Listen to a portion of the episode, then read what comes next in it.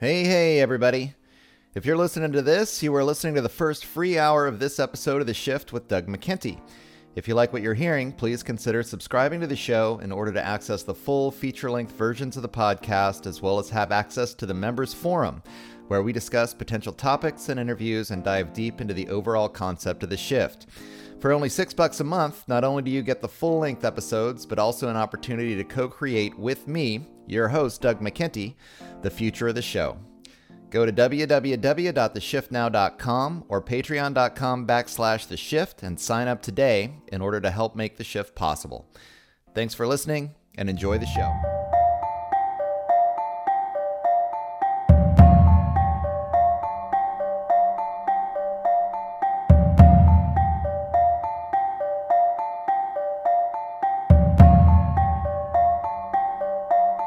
Morning, noon, or night, wherever and whenever you are listening, you are listening to The Shift. I'm your host. My name is Doug McKenty.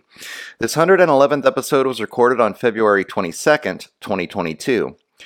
My guest on the show today is Jack of all trades, Mary Lin. Mary and I got in touch after my initial series on the Substack blog, The Populist Papers, raised questions concerning political ideologies and communication focusing on a particular dispute within independent media circles that typified, in my mind, the paucity of miscommunication encountered while engaging in political conversation.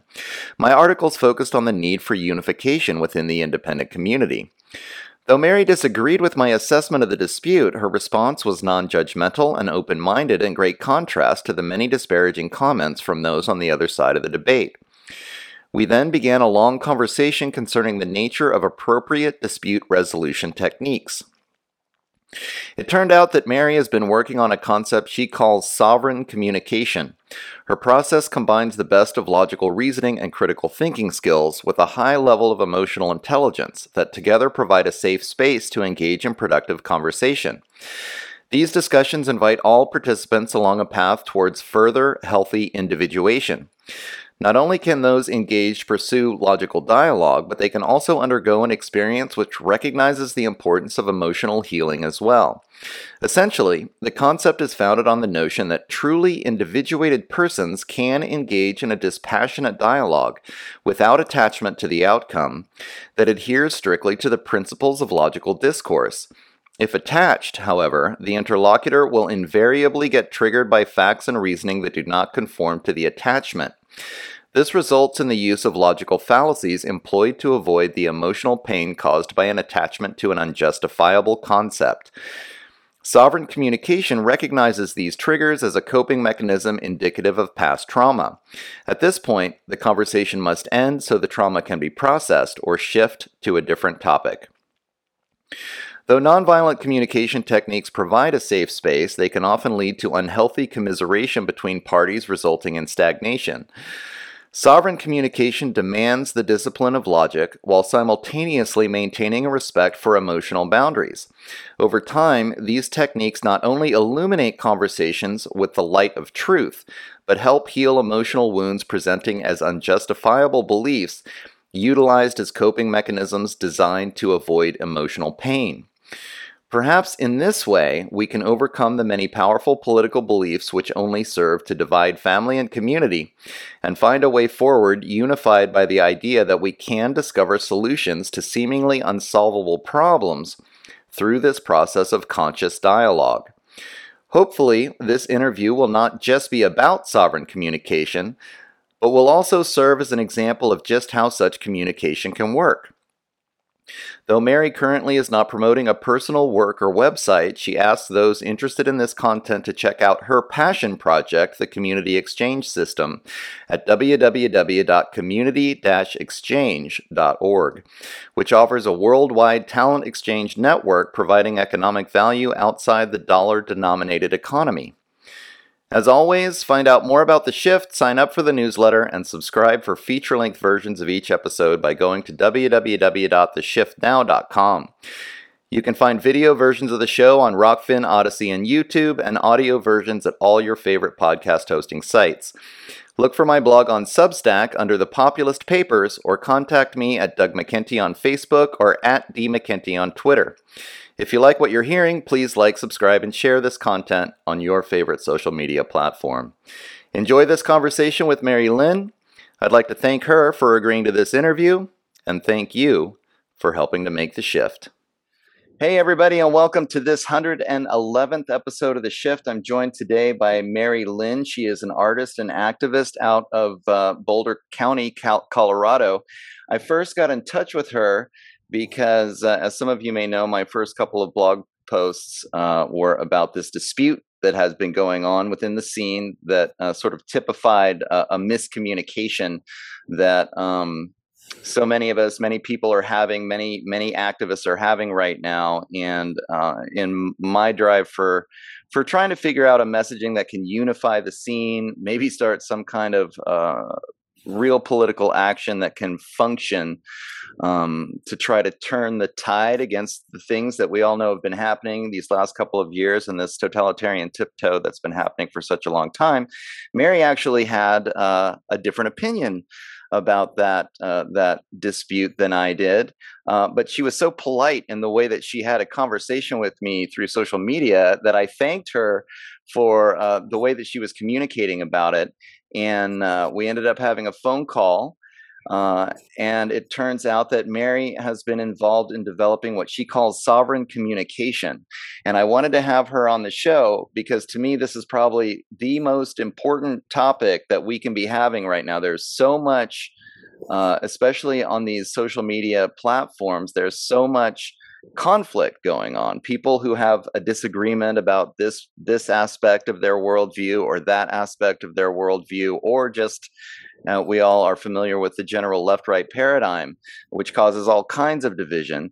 Uh, how do we get over it? Well, the only way to get over it is to have conversation about it, to have conversation where we don't get triggered, where we don't fly off the handle and start calling each other names and building straw men and going down those roads. And that is just, I mean, that's 90% of, of a social media conversation it seems like these days so i'm happy to have mary on and really uh, i think we're going to dive deep if it's half as good as that first phone call that we have. This is going to be an incredible interview. So, uh, uh, hope you're looking forward to this conversation as much as I am.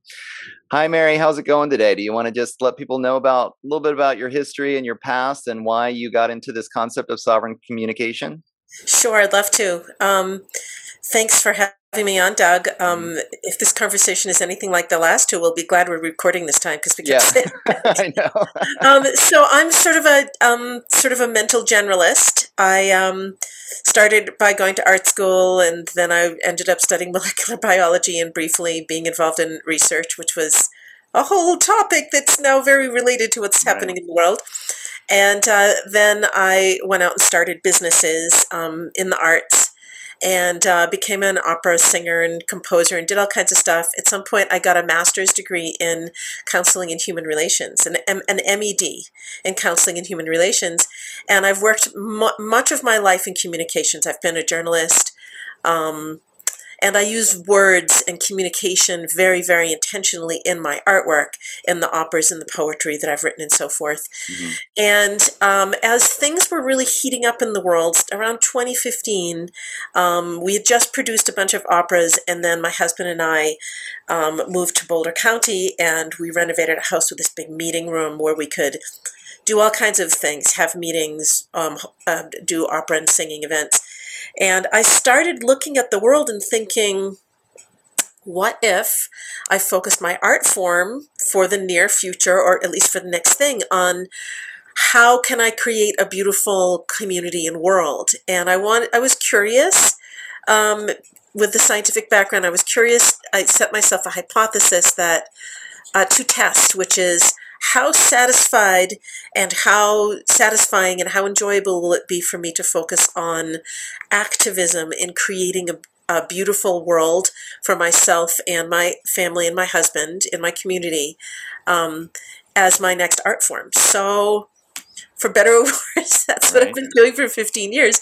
And at that point, I had just written an opera that I didn't realize it, but I just put in a lot of tongue-in-cheek, outrageous ideas that I didn't realize at that point were conspiracy idea theories that I just pulled out of the ether.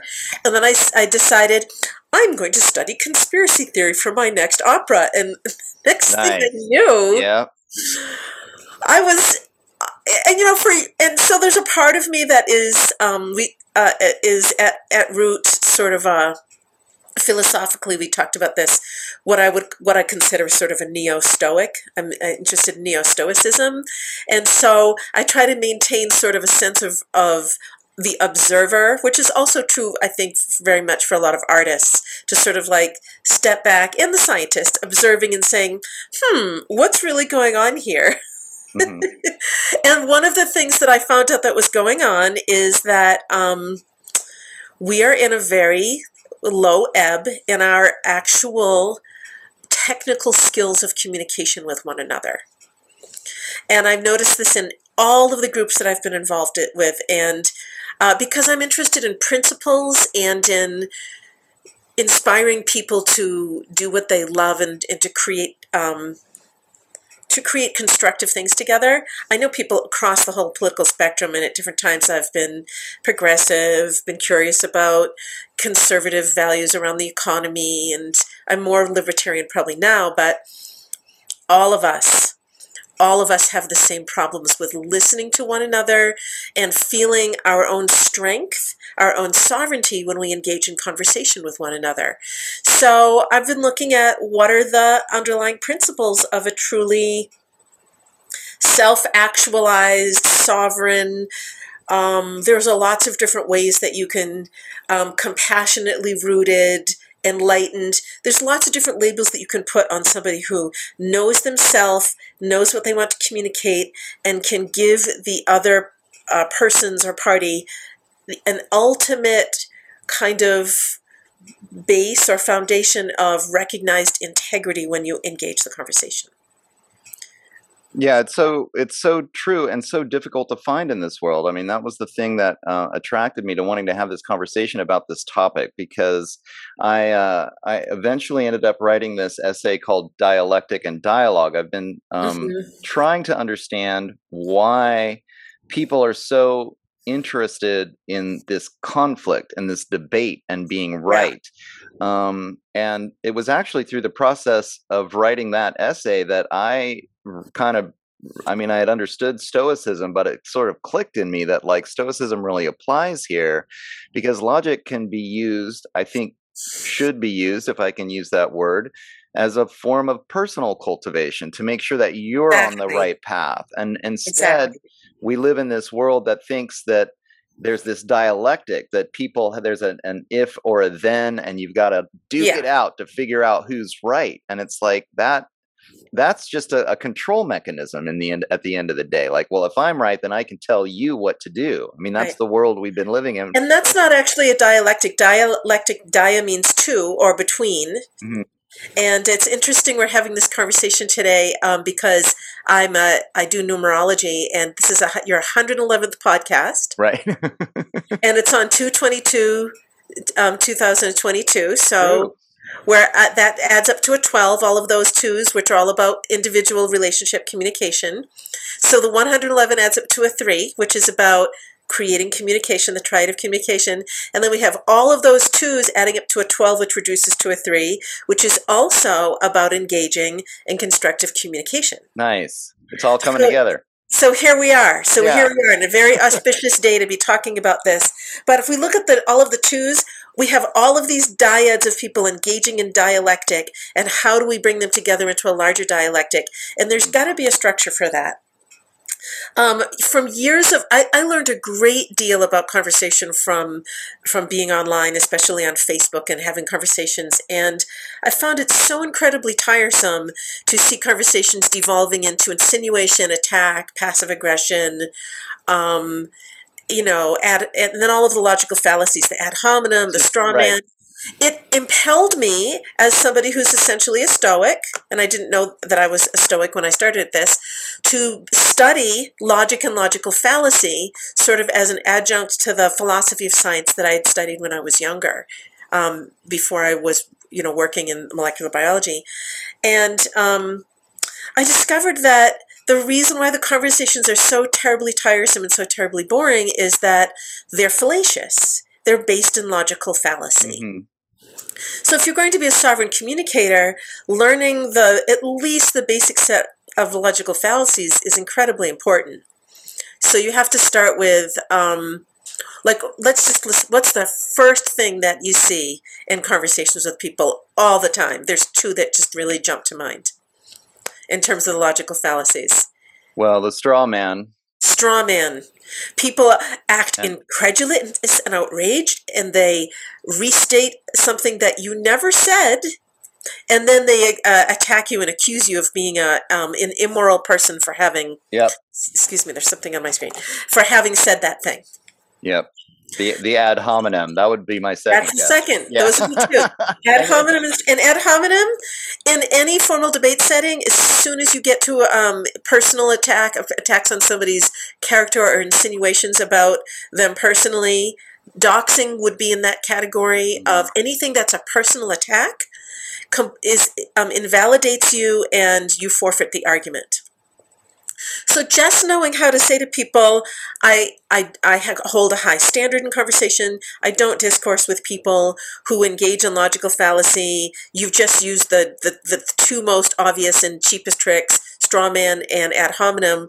Would you like to come back? Here's, uh, you know, when you learn something, here's a link Right, right. which usually just annoys people. But what I found over time is that I um, had a significant following of people who wanted to learn these things, and I kept sharing the links with them, and they started using them, and then saying, "Mary, this is a good example of how you argued that," and sharing that. And I had other friends who were doing the same thing. Um, my friend Bob Bose, who's a, the economist, who um, he talks about public banking and constitutional banking, one of the topics we've talked about um, and uh, is a really um, astute political, um, geopolitical um, observer and analyst and commentator. Where we are, he does he does that to um, expose trolls and get rid of them immediately. He says, "Okay, you've this logical fallacy, this, this, and this," and then when they're out of things to say, he just posts a link about the latest research on how many trolls of what type are right.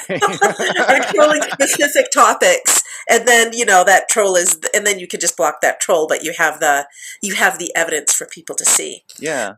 So but that's not a heart-centered approach. That's a logical part. And of course logic is a big part of um, the stoic path and of being learning how to be an, uh, a functional and useful person.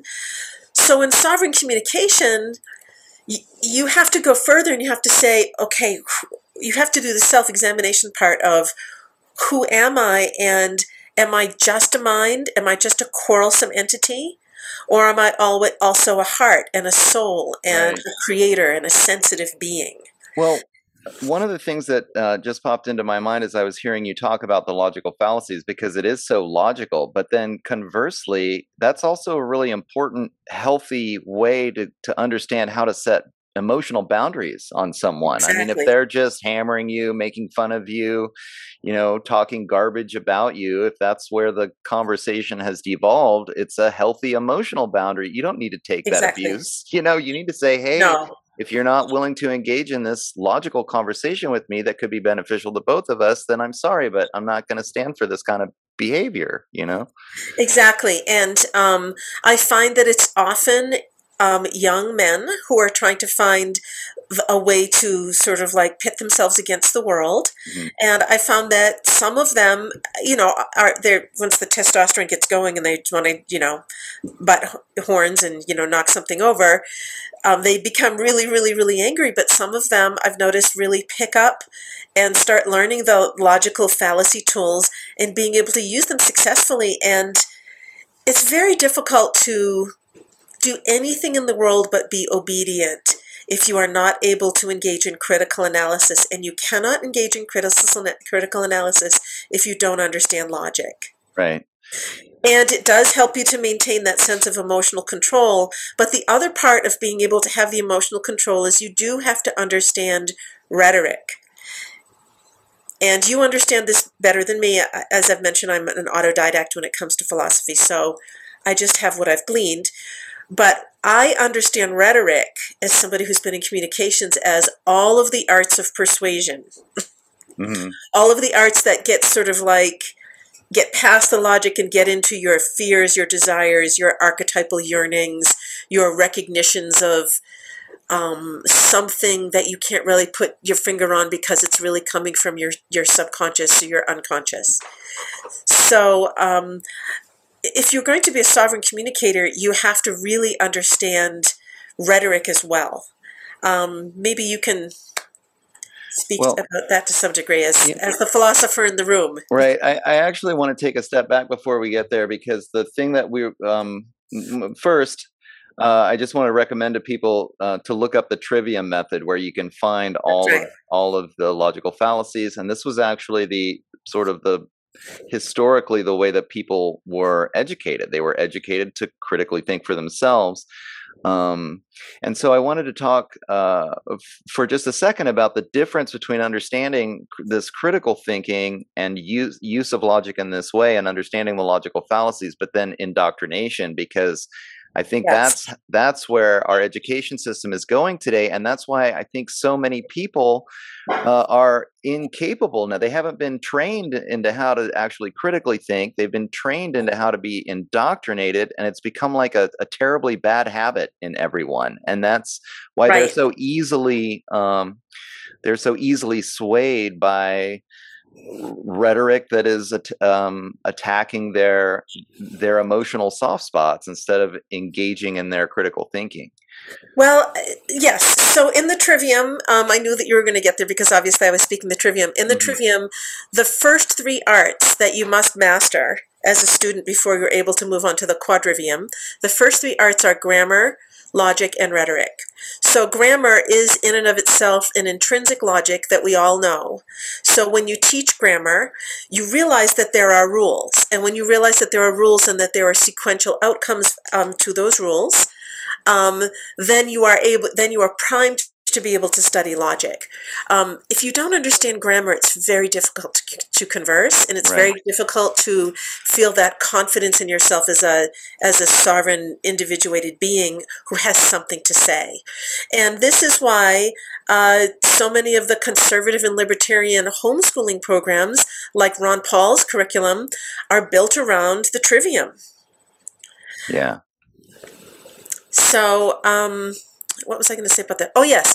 And so once you've learned the trivium, the quadrivium, and um, um, the trivium lot of, of grammar, uh, logic, and rhetoric, then you need to um, have sort of like, you have to understand your own motivations for how to use that. And so that's where self examination comes in. So it almost seems to me that you you can't present yourself in the world as a as a sovereign being without having disciplines of self-examination. And the, and that can happen through many different ways. It can happen through a journaling process through a dialectic with a friend um, a conversation group. Um, i really love jordan peterson's self-authoring process. Mm-hmm. um, that's a great way to start doing the self-examination and understand who you really are and what it is that you actually want to be arguing for or against. Right. I mean, and it's fascinating because you use the word individuated, and that is also the term that's used in psychology to talk about a healthy emotional person. So, exactly. So, what I love about these conversations with you is that we're seeing how logic and reason and critical thinking could actually be used as tools to balance yourself emotionally, to set healthy right. boundaries, to exactly. individuate yourself, to self examine yourself so that you have a consistent belief system. And then to control your emotions so you don't get triggered. Yes. Um, and engage in healthy dialogue with other people where you can help each other out to figure this stuff out. You know, this is what it should all That's be right. about. It's so amazing how uh, the way people are trained into thinking is to not self-examine to get triggered when somebody yeah. uh, you know somebody questions their belief system and then um it, and then not part eh, think of the other person as a, a as an enemy you know it's right. all, all this military metaphor instead of somebody that you're interacting with as a as a as an ally who's helping you cultivate your own individuality right um, i'm glad that you brought up triggering because in sovereign communication, you um, there needs to be a recognition of the of the other person as somebody who has ideas that you respect, but you also have to have the emotional component of respecting them as a soul, as a living being. Mm-hmm. And there is that emotional sort of appreciation, which is embodied in things like nonviolent communication and, and various compassionate communication techniques. However, once that esteem has been established as a foundation, there's no real communication if you don't then start engaging logically and critically. What you have is commiseration, which is what happens between right. victims. Right. So commiseration is great when somebody's traumatized or when you're just hanging out with your friends and you need to express and explore things. That is fantastic, but it's it is incomplete communication. And if commiseration always results in I'm triggered, I have to withdraw or you need to emotionally protect me, everyone needs that sometimes, but it's an incomplete human being. Right who can only go to that place. And it's become, I mean, we're hearing all of this about safe spaces, and I mean, it's become an actual. Um, safe spaces are important. I need to honor everyone. Right. Yes. You know, I I hear that, but at the same play, at the same time, I mean, there's got to be a balance between being an emotionally healthy person can handle a little constructive criticism right. without getting triggered and and requiring constant constantly going to the safe space. I mean, I'm glad uh, that you bring it up as this term commiseration because that that does come from a place of victimhood. So even if you engage in a nonviolent communication, if it devolves into commiseration, uh, you're not actually addressing the root causes of the problem or building up the person who's been traumatized uh, in, in a healing way that can help them become a stronger person. Right. So um, I think it's important to have tools for dealing with your own trauma and your own triggering. One of the tools that I use is a lot of people use tapping, you know, or stimming in various ways. And I think that is about what I've observed is from having practiced and studied and, um, you know, just been exposed to a lot of different techniques of emotional healing. Many of them involve touching the body, thinking about the body, um, so that when you're in a triggered space, your emotions have a place to land in the body. Mm-hmm. So if you're somebody who is um, easily triggered by things, then perhaps you should go do some EMDR or learn to haven. Havening is, you know, using parasympathetic touch in a moment of stress. You know, you can do something like this in any meeting and people aren't going to, you know, think that you're a weirdo. Right. Um, this stuff and this stuff, maybe not so much. They might really think that you're a little, you know, a little bit more Asperger's than you want to come off. right. um, so, yeah, um, having the tools um, that you need and knowing that if you're going to go into a traumatic situation, setting somebody up to be your support team to debrief afterwards so you don't have to devolve into panic. You can think, I can mentally make a note of this and then I can talk about X I'll talk about it with X later. So setting up your techniques so that you can honor and embody yourself and you're not just stuffing it which as, as i said is the traditional view of what stoicism is but it's really inaccurate. It's not about stuffing your emotions. It's about being able to engage appropriately um, with the attitude of the observer and being able to continue your goals of study self-examination and service. Right.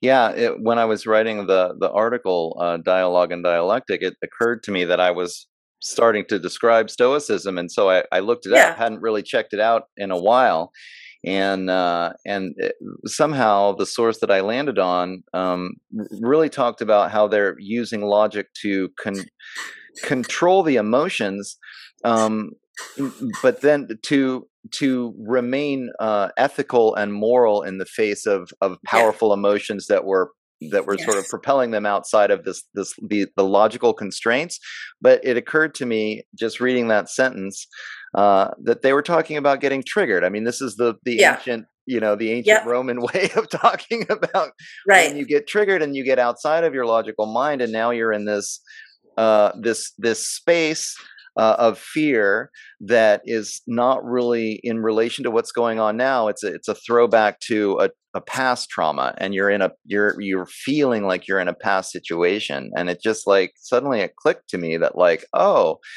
you know this is a healthy use of logic to recognize Right. your triggers and then use the, the logical fallacies and your critical thinking skills to either back out of the conversation at that point and say sorry this is too triggering for me you know i need to Right. go home and do some tapping And that's sovereign. That's taking care of yourself. That's taking your right um that's knowing when to withdraw from the engagement.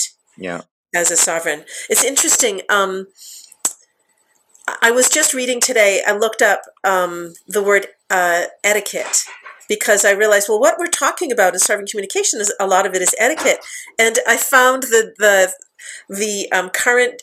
Um, okay, there's three levels of definition. The current one is polite behavior in polite society. The one that was most common for the longest period of time is the rules of engagement between sovereigns. hmm right And the origin, the origin of etiquette, it, etiquette really means ticket, and it was the tickets that were put up at Versailles to keep the no, the lazy nobles from cutting a path across the the uh, the courtyards and ruining the grass. right classic that's hilarious So so this brings in the aspect of emotion, okay, and the aspect of uh, um, I don't um. When I was working at one of the um, the universities that I worked at, um, we went through a whole big campus re-envisioning process, and we brought in landscape architects, and they talked about pathways of desire. And pathways of desire are um, when you study a project to see how you should be creating it for the for the maximal enjoyment and utility for the people who are using it is you just sort of study it for a while and if if people look at the clock tower which is where the cafe is you know from the science building and they want to make a beeline for it and there's a square of grass there in the middle or a rose garden they're going to just walk through the rose garden. That's the pathway of desire. So so as a sovereign being you need to know when you're really just going to walk across the grass and nobody's going to tell you not to do that and you have to try and build that into your communication style right? So for example for me as a sovereign being i, I do not at all um, hew to the i try to avoid situations where i have to stay in the rules of compassionate communication because they're very structured i mean uh, sorry of um, nonviolent communication hmm because that system is very structured and it's very orderly and it's very safe and everyone is safe in that but it's not playful.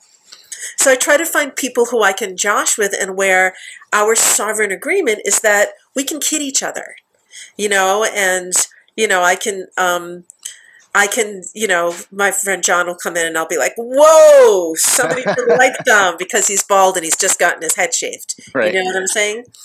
That to me is my pathway of desire. I need and want playful communications. sure. But you have to have those agreements with people, and you can get to them by kidding with somebody a little bit. And if they react, then you pull back and you say, I'm sorry, did I hit? And then try to talk to them, and they can either talk to you or, you know, they decide that they're not going to deal with you. And that's difficult because you can't just say, I think you're an interesting person. I would like to discuss the rules of sovereign communication with you so we can be friends. right So you have to like sort of like, you know, put out what's called putting out a bid. You have to sort of in terms of relationship, put out a little bid and see if it gets picked up. you and then what? respond to it in a sovereign way. Right. Yeah, I mean, one of the things that um, I'm loving about this concept is that it is um, it's about building logical strength and also about building Yeah. emotional strength. And I, and I just want from my personal experience. I mean, when I was younger, when I had the, when I had all, all that testosterone, I was uh, I was oh, you're still young. I'm pretty Yeah. sure you're younger than me. I'm doing all right. um, uh, I became, you know, really enamored of the logical side of things, and Yeah. and I the the emotional stuff was all like that is confusing and, and crazy making, and I don't understand uh, where that comes from. And I was studying philosophy, and I really wanted to um, just engage on this very logical level, and I noticed that for me, I could kind of separate my personal identity from the logical conversation I was having, and and I would just try to you know uh, engage with other people. Right. But then so often uh, over time, I kind of realized that. Um, you know it's threatening to other people to, Yeah. to just go s- straight into this logical um this logical conversation and uh, like you're trying to break down their point of view you know and now Right. i get it and as i got older i was like oh you know guess what my my emotional self is actually really important i carry it around with me everywhere i go and it affects my entire life so if i don't start paying Yeah. closer attention to this thing i'm going to be in for a world of hurt and now you know i i see You are wise. You are wise to have gone on that journey and Yeah. being, in, engaging those processes. So what? So let me interview you a little bit. So Mhm. what are you doing to develop your emotional intelligence? Well, you know, it's it's very much like what you're talking about, like just having respect for the other person as a person, for being careful uh, not to trigger them, you know, uh, and to have conversations sort of to the space where they're comfortable going and not going beyond that. Um, but also, I mean, I do agree with you. I think that uh, every every person is different, and having respect for their them as a sovereign being and engaging with another person as a sovereign being and then um you know finding the people that are your friends right i mean that you Right. playful with and that and that don't get triggered by your uh Or if they do, you can say, "Hey, what's going on? What do you need from me?" And Right. they're sovereign enough to say, "I need to not talk right now," or "I need you to affirm that." You know you're not trying to attack me or explain what you mean and they can they can state their needs even if it's it's raw and emotional and the kind of thing that you don't do in public because you don't want people to think that you're a baby right right. right?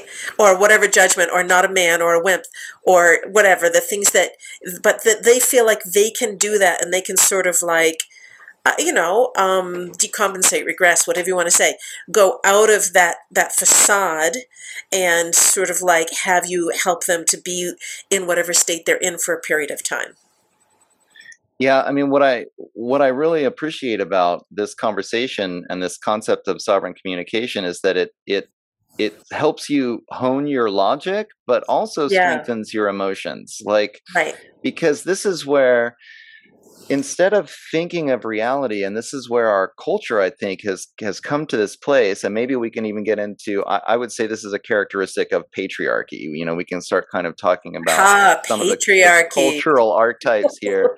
But this idea that logic kind of that it transcends or dominates the emotions the emotions are these dark underbelly i mean like i said as a young man the way I, maybe I, I treated logic and Mhm. emotions and have come to mature and understand well actually you know a healthy individuated life is harmonizes and i and i think about uh, the taoism the yin yang here like instead of having in fact i've been thinking a lot lately about the the dualism of our culture the good and the bad uh, and separating these things out right and uh, you know like the logic is dominating the bad who's not using the good argument and in Right. this militaristic way instead of the yin yang symbol that really typifies this notion that like w- health is balancing these two and then and then strength is testing you know kind of constantly testing both of them in this this harmony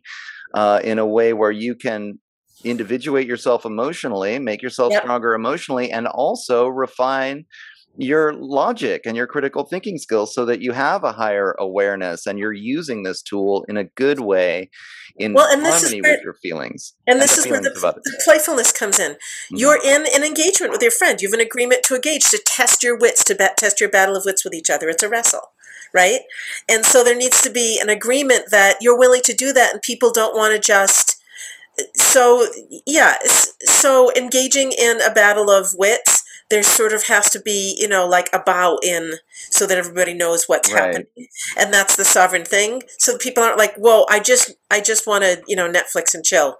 Don't bother me with all of that right. you know, all of that aristotle business. I'm not here to systemize the all of the world of information and knowledge and how we learn. I just want to you know i just want to watch bruce willis burn something down yet again, right. or whatever. Um, Well, I mean, that's what's so, So- fat system systematizing the world. This is exactly the kind of consciousness that we're up against with this whole technocratic takeover that we're Right. dealing with right now. So I think that's a, that that's even another level on top of of just we can have this conversation that can be so uh, just relational in terms of how you're Yeah. dealing with other people in your life, but then also the archetypes of all these concepts they really apply to to what's happening in the bigger s- system right now. You know, on the Right. larger cultural scene. So Yes, and you mentioned okay, so you mentioned um, the patriarchy. So right. um, this is a really tough topic for me to get into because I'm from I'm a I'm a logical gal, yeah. and you know, but I look like just like a normal gal. There's like nothing especially masculine about me at all in the way that I look or really present myself. Um, and you know, I, I have four brothers, um, and um, you know, my dad was always like uh, fixing cars and being an engineer, and I just loved the logical like doing stuff, right? Mhm. So I um I, I think that the patriarchy as an archetype of uh, the lineage and the transmission of what's good about men and and the positive things that men can do in culture and as a lineage that's passed on positively i think it's a great thing. And there's hierarchies in all of nature. You cannot deny that hierarchies exist everywhere and everything in various ways. But i don't see the, the patriarchy as the structure that's running things i see it as an archetypal structure yeah. that represents what can be good and what can be bad. So, I mean, we, we mentioned um, George, Jordan Peterson before. I first um, discovered him when he was talking about, uh, he was engaging with women and having discussions about, you know, patriarchy and men and women and the differences between them and is there a patriarchy and are women oppressed? And I was really struck by the fact that in all of his conversations, he never said one thing that was so obvious to me as a gal with four brothers. And having worked in all kinds of um, places with guys trying to get things done, which is that I do think that um, in um, creating the pecking order in any group of people who are know each other personally and are working together, men do it differently than women, and the way men do it is what women hate about the patriarchy Mhm. because men, if you're engaging the conversation with them, they're sub I- subconsciously, you're just like you're just and you're a woman, you're just like the fattest and weakest guy in their subconscious brain, and so they're gonna gang up with each other instinctively and just take you out, right? Right. It's not personal, and it's not that they hate Sure. women. They would do it to the emotional, you know, the more emotional or the more sensitive or more, you know, um, descriptive term using, you know, um, chubby nerd in the room. It's that's all it is. But if you if you don't explain to women that I know men do this and it's horrible, they never feel recognized. Um, and and you have to teach women tools for how to deal with that. And they're the tools we're talking about, which is that when the when you know guys are giving you shit or being a passive aggressive or ignoring you and then stating your you have to say, "Hey guys, no, I said that first. No, don't interrupt me. I need to actually get that out again because you're ignoring that I said it earlier. You do have to be confident. You have to con- you have to state yourself. Right. You have to be collegial and say, "Hey, I like that idea," and you just ignore that there's any weirdness um, happening towards you. And in a lot of circumstances, you can just break through it. If you're dealing with really sexist guys in a really crystallized structure, Right. Good luck. I don't know what to say. I think women should be entrepreneurs and they should start their own thing Yeah. Yeah. and bring in other women who can break through the passive aggressive henpecking order and be cooperative and collaborative together. Well, it's it's interesting because so many people, to, in my experience, have this concept of patriarchy as just you know sort of like people with penises who run things, and I really, Yeah. I, I mean, I guess there's an aspect. Well, let's talk about matriarchy too. yeah. well, I just want to. What's interesting to me is that when I think of patriarchy, I'm certainly talking about this these larger archetypal concepts. Right. I, I do think we can call this culture a patriarchy. It has to do with the relationship with logic in general in the in the culture and and then this kind of uh, dominator style i have the best argument so i've won the debate so i am at the the top of the pecking order uh, mm-hmm. or whatever symbolism you want to use that i have more money than you so i'm at the top of the pecking order but and and even uh, the hierarchical style and i think um, you know, the hierarchy. Well, the fact that I, I, wouldn't call the culture a patriarchy. I would say that there are patriarchal sort of st- um, structure. There are structures in which there is a male dominant hierarchy that are not as functional as they could be. But I wouldn't say the whole culture is a patriarchy. I mean, I think that we're moving into. Um, the embodiment of, in some ways, a malignant matriarchy. I right. mean, if you think about it, what does the technocracy do? It's a hovering mother. It's a wear a mask, don't go outside, um, hide behind your Zoom because the number one role of the mom is to the mother is to make sure that you don't die. Right? So all of this monitoring and surveilling, that's what the mom does. It always has one eye on the kid. So, and I, I even think that this, um, um, a lot of the, uh, the, the de-emphasis of, um, of uh, male and female of, of strongly delineated masculine and feminine personalities is because that there's an infantilization in that you know you're su- supposedly i mean some people are um, maybe you know boys and girls are maybe more similar to each other before puberty you know um, and so sure. there's like a it's it, i think a lot of the stuff that people say about you know, um, the um, non-binary, you know, movement and transgenderism is it's it's um, comes from a place of frustration and sort of a non-sovereign lashing out, and not from a recognition that in this technocracy, it's really a hovering mom.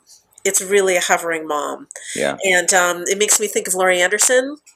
You know, Laurie Anderson's songs about um, um, about the what is the name of the one? It's got "Here Comes the Planes" in it. But anyway, I was listening to that Jane saying, "Yep, she predicted all of this. She predicted that you know when justice is gone, there's always mom, and she'll hold you in her arms, her um, her military arms, her you know in her arms, literally arms as in um, she'll protect you in her armaments, right?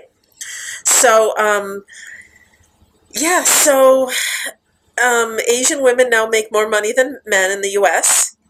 And people are like, "Yay, that's so great!" And I'm like, "Okay, it's great that it's great that people, you know, can support themselves, that they can make money, yeah. that people can achieve things and feel good about that." Um, but I'm not. I'm not going to freak out about women having more or women having less. The question is, are they doing it within structures where they feel free or where they feel constrained? And do they have to be part of controlling structures in order to feel, in order to achieve? Right. Or, and what are the liberating structures that we could encourage to emerge? Yeah, I mean, that's one of the things that's been so fascinating to me about um, just watching this whole political movement around patriarchy evolve and even a lot of the conversation about race that we have these days is where the the assumption is that the current situation is sort of the preferred the that that women are compared to uh, men within the corporate hierarchy and the solution is to get women to the top of the hierarchy or even by being have being more male or something. Well which is what ends up happening, right? Uh, you yeah. know, and so whatever that means, or more masculine, or more classically masculine right. in their behavior. Instead of, I mean, people are focusing too much on the gender of the person participating rather than the the overall system, and like, what can we do to deconstruct this system and recreate something that's more or less alienating, more authenticating? Right. Know? Well, I do find it interesting that um, the um, countries that have the the greatest uh, uh, economic um, parity between men and women.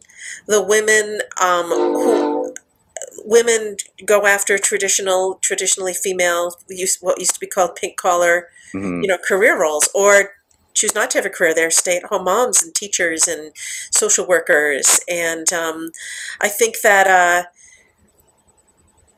the pressure on women to do something other than the pink collar ghetto stuff, all of this pressure to, you know, be in the STEM fields, it's great if you're oriented in that way, but if you're not oriented in that way, it's just more pressure to be non unsovereign. You know, and the shaming yeah. of women because they want to have kids and they want to stay home and you know, they want to pull out of the workforce for a period of time or start a business that they can do part time. You know, all of that needs to go away. And I do think that we're sort of like talking to each other, um, sort of like in an in a generational bubble uh, Doug, because I don't think that the people, the kids in their 20s and their 30s, um, you know, and even into the 40s, even, you know, the, the late Gen Xers, I don't think that they feel that those patriarchal pressures are, are such a big deal anymore. I think that they feel like they can make choices and they can deal with it. Yeah. Yeah. Well, it's one of the reasons why it's so interesting that they've become. I mean, I feel like there's actually has been a lot of progress made on a lot of these levels uh, yeah. in the last 30 or 40 years, which is why it almost shocks me that it, the the news cycle is able to turn them into such huge issues. I know, and the, the young kids are like, right. Race is not a thing for us. We we don't, you know, if we're attracted to, um, if we're white, you know, if I'm white and I'm attracted to an Asian guy or woman or whatever. You know, the, the race and gender and sexual preference stuff is actually not an issue for the younger generation in the way that the media makes it out to be. Yeah. They're just they're just the thing is the reason why it's an issue is because the younger generations are pumped with this idea that you know there's um, there's a bunch of really scary bigoted racist and um, you know anti um, anti anti um, you know gender um, choice people sort of in out in the hinterlands. All of them conservatives are just like racists and bigots. And yeah. again i really i don't find that that's true yeah. I do not find that that's true. I've never met a racist. I've never met anyone who um, living out here um, amongst amongst the red types in Arizona and um, Colorado for now, gosh, 30 years. Um, and yeah, people are annoyed about um, feeling that there's this big agenda being pushed to um, get their kids to choose to be something other than you know binary and there's lots of different i don't really i don't have kids i and i don't feel like it's it's valuable for me to wade into getting people to the table about that right now. I think we have other really big things um, that are that are affecting and oppressing all of us, like the um, the um, central banking cartel. Right.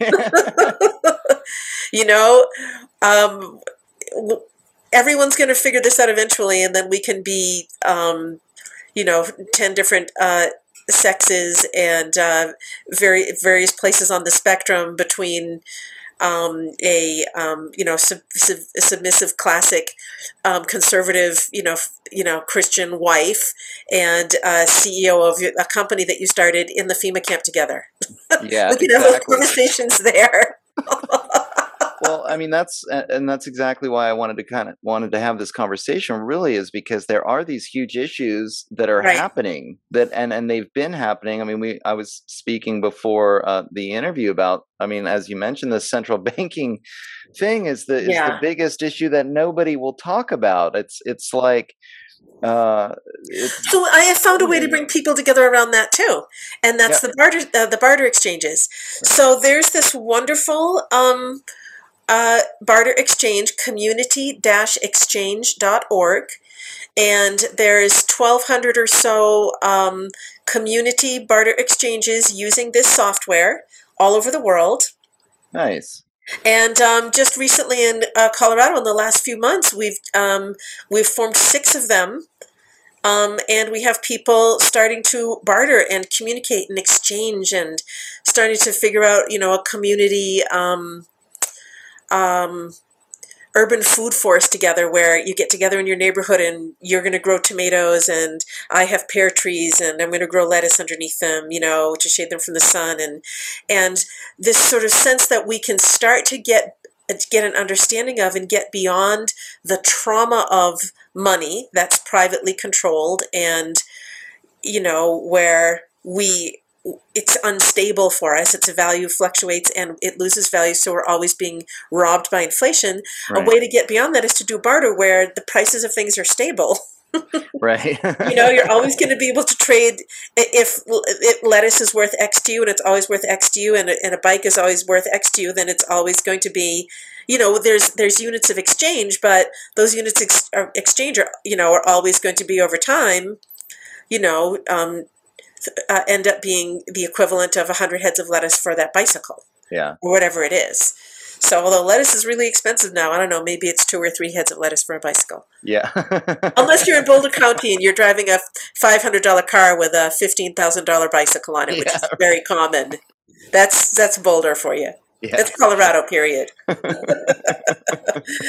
so, um, so, and that's something that you know the old hippies love it, and it's the reduce, reuse, recycle, and it's the community potlucks, Mhm. and people with conservative fiscal values love it, and it just gets past all of the nonsense. Yeah, yeah, it's so fascinating because that's just the thing. Like, I I can't believe how divisive uh, all of these issues have become. The the race, the sexual identity, the Yeah. left right paradigm, um, and it's um, it's really destroying any way to create a cohesive community that can Right. move forward given the given the challenges the huge challenges that we're all facing right now i mean the, the serious threats it's like come on people we have to figure out how to move beyond this and Right. so finding ways that can actually just avoid those conversations So here's some uni- unifying points that I use. Everyone agrees that the banks have too much power. Everyone agrees that BlackRock and um, Vanguard, which Yeah. are owned by the central banks, you know, and then in turn the uh, the the the folks who are you know managing that if they're it's it's this like sort of cycle of ownership it's sort of like one entity with the biggest you know um, central banks and and then their member banks it's just this little it's this little club of people who sort of co-own everything most people agree that that's not a great thing most Sure. people agree that um, having vanguard and um, um, blackrock buy up um, I think they bought up in this last cycle in the last couple of years something like 10% of all of the available housing stock. And their intention is to turn that into rental stock and to and they've pumped the prices up by doing this so insanely with um, that now um, young people are looking and going i don't know how i'm going to be able to ever buy a house. So most people agree that that's terrible most people agree that um, uh, you know, um, big pharma and um, other corporations have way too much control over what's um, said in the media. So th- we have some places where we can start. People agree that their corporations have too much control. Um, people agree that the military-industrial complex is out of control. And I mean, it used to be that you couldn't have that conversation with folks who were conservative. Conservatives really get it and that used to be the big talking point of um, of the anti-war movement. Sort of one of the big talking, you know, points of the anti-war movement, going all the way back to Eisenhower's speech about Yeah. this. yeah Uh, Beware the military-industrial complex. So those are places where you can start. Everybody loves food. You know, start a food co-op. Go out and meet with your local farmers. We're also doing that. Not ready to talk about it too much yet, but we're really excited about it cool um, a local farmer food co-op start a barter exchange it's free and it's not a lot of work to be the administrator you know people are joining um, buy nothing groups as a way of dealing with inflation and, and getting together but whatever you do meet in person you know get to know each other in person and build that old-fashioned rural farm community network of i've got your back you know and these values are not right or left these are everyone's Yeah. values um, I do think it's fascinating to have you looked at that um, analysis. I think I sent you the link to it.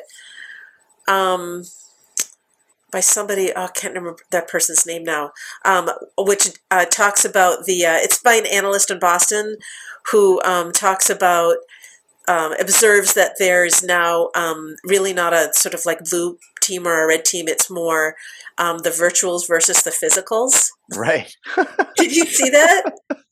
i don't think i did really really brilliant analysis i'll Uh-huh. send it to you again so then the question is so do you want your life to be more and more you know like virtual and low contact with people? So how can you do that in a way without imposing that on other people you know? Or do you want to get you know more go back to your in-person yoga classes and join a walking group and have a garden and be really Yeah. more embodied in your physical? I think more and more people are saying oh yeah i i want my physical plane existence to be better. I don't want to be sucked into and live in a virtual matrix. But just recognize where you are in that spectrum and what do you hate and loathe and despise about people on the other side and what are you projecting onto them you Yeah. know? And just try different try different rubrics than just um, the left right divide you know? That's an interesting one to look at it and say okay what is the way that i'm repelled by people who spend all time on all their time online? What does that tell me about me you know? And am i lonely? And i'm afraid that i can't have good relationships? I mean i'm somebody who spends a lot of time online and i'm always making stuff and i'm you know oftentimes i'm making stuff while i'm online which is sort of like a combination of the two you know like knitting or fixing something um, you know, or like listening to something while I'm cooking. And I also have a huge garden and I also dance and, you know, I also um, work out in the, um, you know, in water every day. So, so being willing to stop thinking about the things that have been setting about that annoying other side and say, well, what are some other um, kind of analyses that I can use to understand what's happening? Yeah. You know, it's not just rich and poor, black and white, bigots versus, you know, transgender. It's those those categories are not going to serve you as a thoughtful stoic who is trying to continue to grow and develop yourself emotionally and mentally. Um, it, it serves much more to try different um, systems of understanding the world and just try them on for yourself. Right. One of the things that I've been really thinking about, especially as I've been getting more into writing, is how much um, it's like people really want to find a system that works for everybody. When Yeah. in reality, yeah, yeah. like everything happens on a case by case basis Right. y- you, know and everybody's different and so you can't you there's no way to judge you know Right. the the virtue of one one path or another except in the the individual instance where there was some kind of a conflict and then maybe you have Right. you know you intercede or you have a ju- you know a justice system what is justice what is morality it all kind of boils down to like a case by case basis. You can't just Right. write a, a list of rules and expect it to work for everybody all the time. Well, so for me, this is where uh, Plato meets um, Aristotle, because um, in the Socratic method, that you're examining, you're trying different points of view, and you're arguing them and seeing how far you can go to a logical conclusion. And Aristotle said, well, actually, there's systems for doing all this. There's ways that we can approach understanding the world. And so, um, having a bunch of those different systems and being able to move fluidly between them means that you're not going to get stuck and you don't have to come to a rigid logical conclusion ever you can simply be exploring these use these different systems and exploring them with people until there's sort of like a sort of like a communal emotional sort of feeling of harmony that Right. you did a process together and that you're and that the other person isn't satan Yeah, yeah. right well, I mean that's if the other thing. person is satan then maybe you you know you understand satan is you know the person who goads you to be a better person because he because it's so miserable to be in that place of separatism right. that's a system right Well, I mean, it's it is it's um it's fascinating to think about having um I I would say like these complex systems or these self-organizing Yeah. systems. Uh, that's that's another direction I've been thinking about a lot lately. Um, again, instead of the what I, you know, if you want to use that word patriarchy, where they're kind of like Right. imposing their system on everybody because it's supposed to work perfectly for everyone. which the malignant says so. technocratic matriarchy does too Yeah, yeah. and I- everyone must have a vaccine pass everyone must you know have a digital id everyone must all of the everyone must everyone must um, avoid talking about these subjects. You know it's still it's it's just as oppressive. You know, it's it's but it's oppressive in, in a way uh, of um of of limiting people's ability to like compete and be aggressive and to get in the head in the marketplace. It's sort of like Yeah, pushing everyone down. Whereas in the patriarchy, the limitation was, you know, sort of like might makes right. The the biggest dog wins. Right. You are listening to this. You are listening to the first free hour of the Shift with Doug McKenty. For access to the full feature-length versions of the podcast, go to www.theshiftnow.com and subscribe for the audio version for just six dollars a month. Access the full length episodes in video form through rokfin.com by subscribing at the Shift with Doug McKenty landing page. For $9.99 a month, you gain access not only to the Shift, but also all other premium content material hosted on the platform. Find out more at www.theshiftnow.com backslash store. Detoxify your body, decolonize your mind, make the shift. Yeah you, you know and even the ones i mean that's just it like how do we heal the ones that are alienated and yeah. having, having these issues well we heal them by giving them the freedom to feel empowered that yes. their lives can make a difference and and so this is the kind of transition yeah. that i think I think definitely needs to happen. Like just getting away from the over systematized Agenda 21s, you know, Agenda yeah. 30s, the public private partnerships, the old school way of yeah. getting, getting the the federal grants because these are all ultimately they've always been just methodologies of control. Even if they That's sound right. good, they actually don't allow your community to grow in an authentic way. They're still imposing these. I have. I want to say something else about Colorado, which is just a test bed for a lot of these really horrible ideas. Yeah. um, Colorado. When I found out that Colorado is um, sort of like the uh, Delaware of of cooperative business structures, I was like, oh, that's really awesome. It's so pro- you know progressive, and there's all these. Turns out that they are rolling out structures like an LLC that allows you to be a cooperative where everyone's an owner, but where you can bring in investor money and they can suck off of the profits of your co-op forever. Right, right they have just decided, you know, we didn't talk about um, the um, social um, impact bonds and people who are, you know, uh, and the and that the that the uh, WEFers have decided that in the future, um, the truly, truly, uh, the billionaires will be peoplenaires. They'll have um, you know, the most people in their portfolio that they're betting for or against and making money off of right. because we've allowed them into the, our lives by having them be owners and therefore trackers and controllers of our business that we own, our cooperative, or they, um, you know, they're the ones who are funding the um, social services that are giving us the WIC food stamps and the bonuses if we, you know, only buy certain things that are tracked in, the, in our app that reads everything in the store and, and, you know, so that they know, oh, she's in the Snickers aisle, we better beep her phone. Right. And the people mayors will are supposed to be, you know, this is all the stuff that I think Alison has done just an amazing, Alison McDowell has done an amazing mm-hmm. job of tracking and um, you know just raising the alarm about.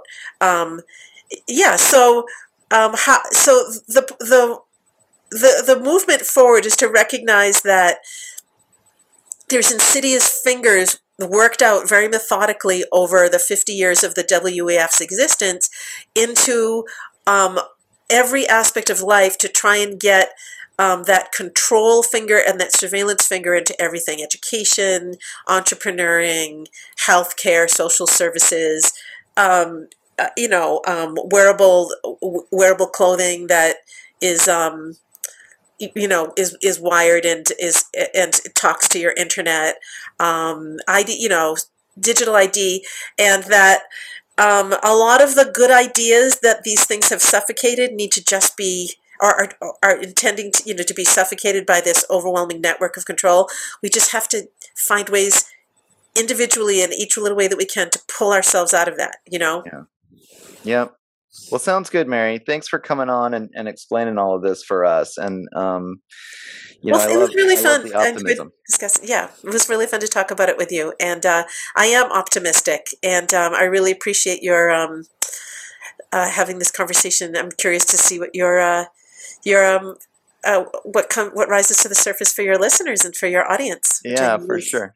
Quite an interesting group of people. So Well, I hope, and I hope if more, you know, I guess one of the things just to really conclude is with the idea of sovereign communication again, is that if we engage in this kind of sovereign communication, I think that these ideas that we're talking about, these individuating concepts, this sort of Yes. breaking away from the machine, the controlling machine, and learning to grow these good ideas at the in our community level. This is this is the stuff that's going to become the obvious path forward. Like once we help is, each other is, to yes. use the critical thinking and recover from the traumas and the triggers Yep. then suddenly we're all just going to find actually we agree you know let's let's take this plot of land and let's turn it into something wonderful for our community and let's just Yep. ignore you know the pressures from the from the controllers that are trying to force us into uh, a tiny box that doesn't fit Thank you, Doug. I'm going to have to go back and listen to this when I'm feeling discouraged. no it was awesome thank you mary is there are, is there any uh do you want me to point anybody in a certain direction to find out more about your uh your Well, I wish I was to the point where I was um, offering any. I mean, I've been in a process of self discovery for some years, and um, I'm I'm not teaching any um, classes or anything coming up. But people should definitely check out community-exchange.org Okay. and just start your own local barter system. I mean, you can do it as a as a free cycle or as a buy nothing group that isn't on Facebook. You know, it's independent. There's your data is not going to be shared. It doesn't cost anything to start your exchange. Community-exchange.org and um, uh, the people there are, as I said, they're across the, the spectrum and all coming together around the basics of the currency of, of our communication with ourselves and with the natural world, and it's a great place to start. Yeah, sounds perfect. I'll I'll help promote that with this episode then. All right, Um, thanks so much, Doug. Sure thing. And I'll uh, let you all know that you've been listening to The Shift, and I'm your host, Doug McKenty. You can find all my stuff at www.theshiftnow.com.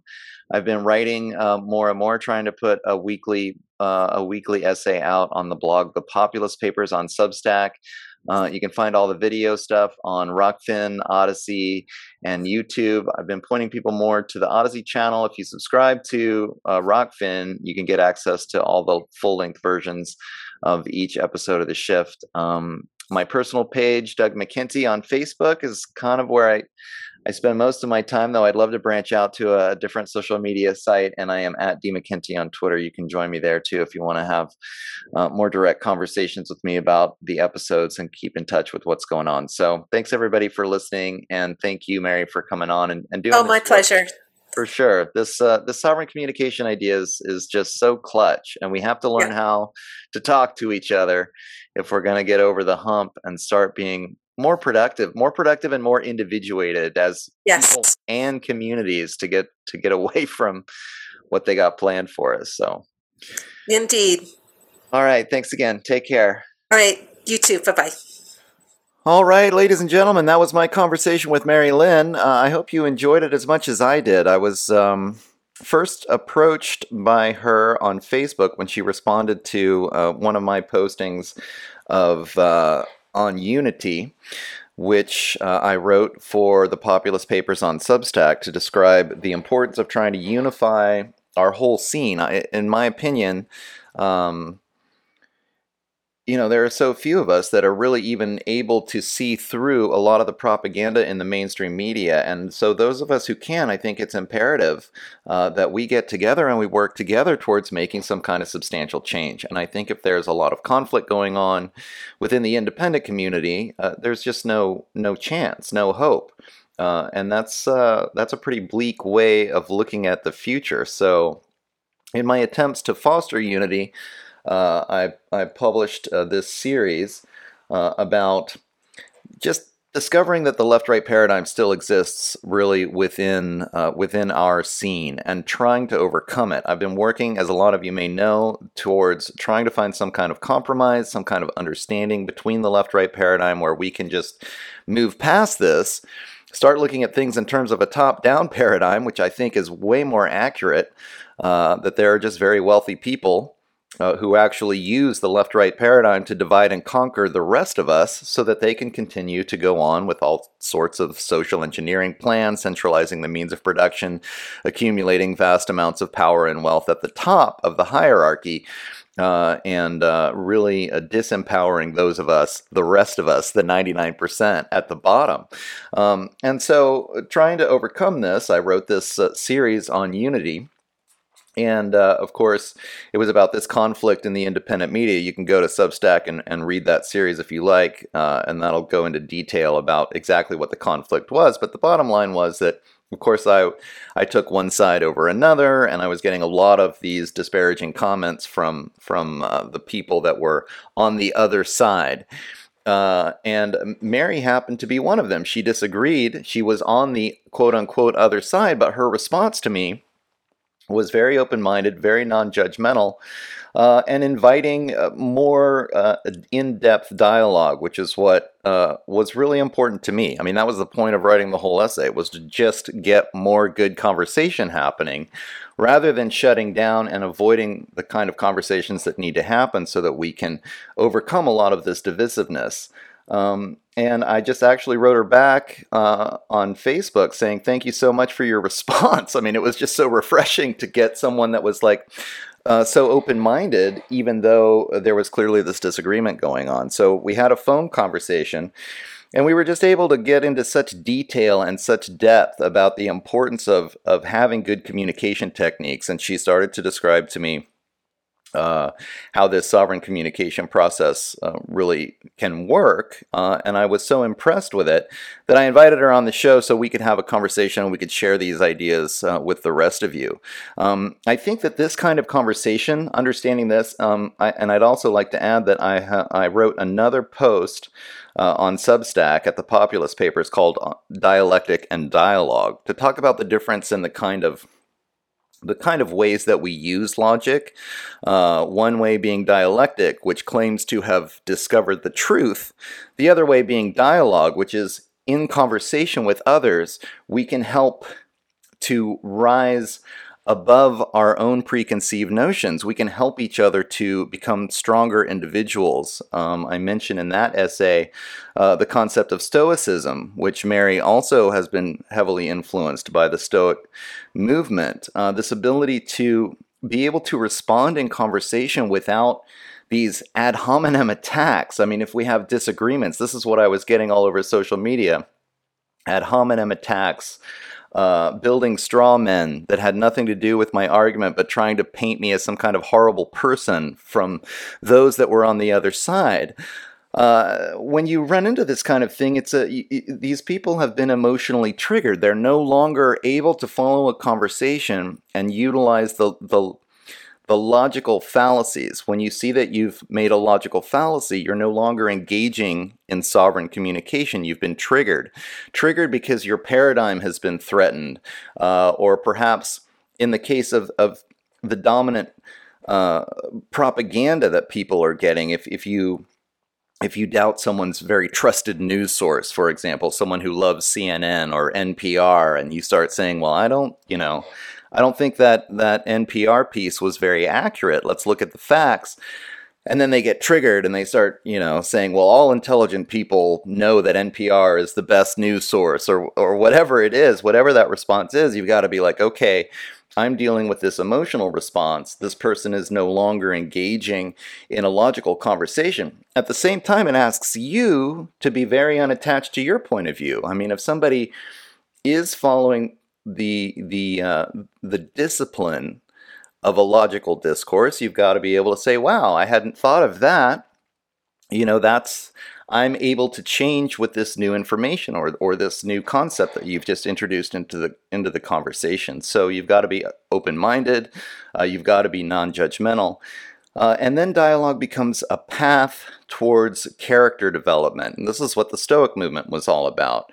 Um, you become a, a stronger person, less uh, uh, less emotionally influenced, less um, uh, they would call it unvirtuous behavior when you get triggered and then you get angry or you respond violently or incoherently to a concept that uh, that is outside of your paradigm that you haven't that you haven't been able to incorporate into your worldview, uh, and you get scared. You know, people get scared. They have this paradigm that that is their their reality, and when you knock on that reality, uh, it frightens them. That's when you get these triggered reactions. And trying to overcome that is, is just a huge part of, I think, what we're all dealing with. I mean, right now we've got this Ukraine situation, and I'm finding that 99% of the people I'm seeing on social media have no concept of the last 10 years of Ukrainian history, and they're just lashing out uh, against Russia, against Putin, against the evil, you know? uh, no justification for any kind of in- invasion of the Ukraine.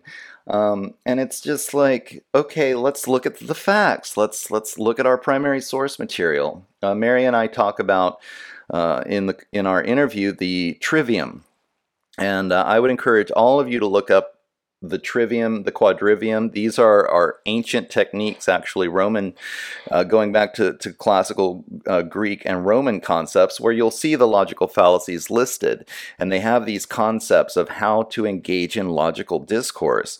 And you have to have a lot of discipline, but when you break out of that trivium method, it's called, then you see somebody's been emotionally triggered in this conversation. We have to heal the emotional wound before we can move forward uh, with the logical discourse.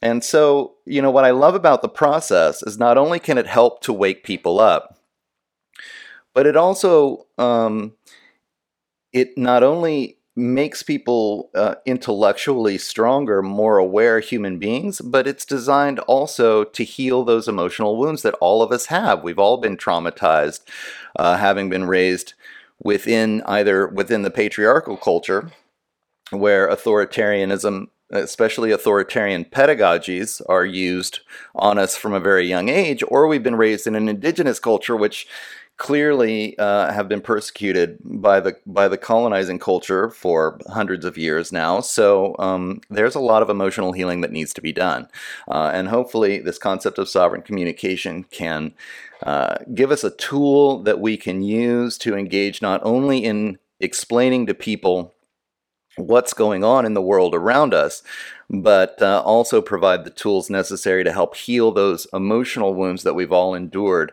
uh, as a result of, of the generational trauma of colonization that has been going on now for, um, you know, thousands of years in some cases, depending on your family history.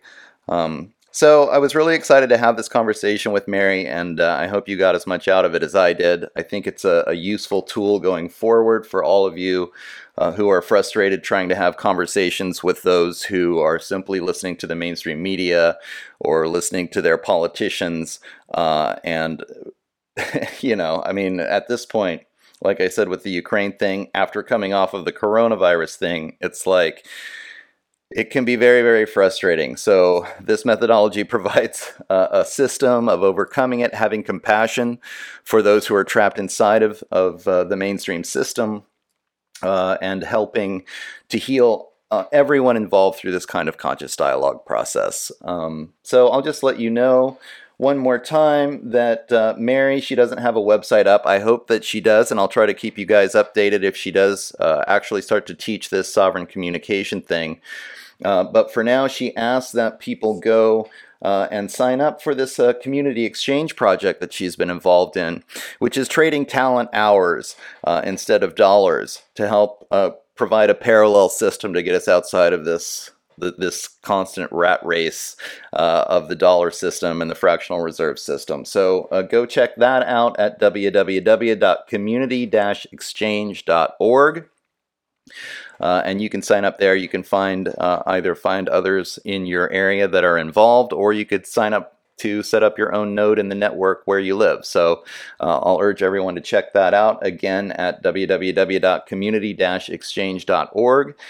Uh, and I'll just let everyone know that uh, you can find all of my stuff at www.theshiftnow.com. uh, and I'm also, uh, as many of you know now, writing uh, a blog on Substack called The Populist Papers, so you can check out my work there. You can also just find the link to the blog uh, on the homepage at the at the website. Um, my next interview is going to be about uh, a targeted individual, and uh, that should be an interesting one as well. That's kind of a difficult topic to uh, to really um, latch onto because the people who are targeted often appear to be kind of you know, they appear to be paranoid or schizophrenic, and uh, they're constantly fighting this uphill battle trying to prove that they've actually been targeted by some organization that's messing with their minds. So uh, that that will be an interesting conversation, and I'll have that one up soon. You can also see uh, that I have moved. I'm now living in Iowa. That's why I've been uh, a few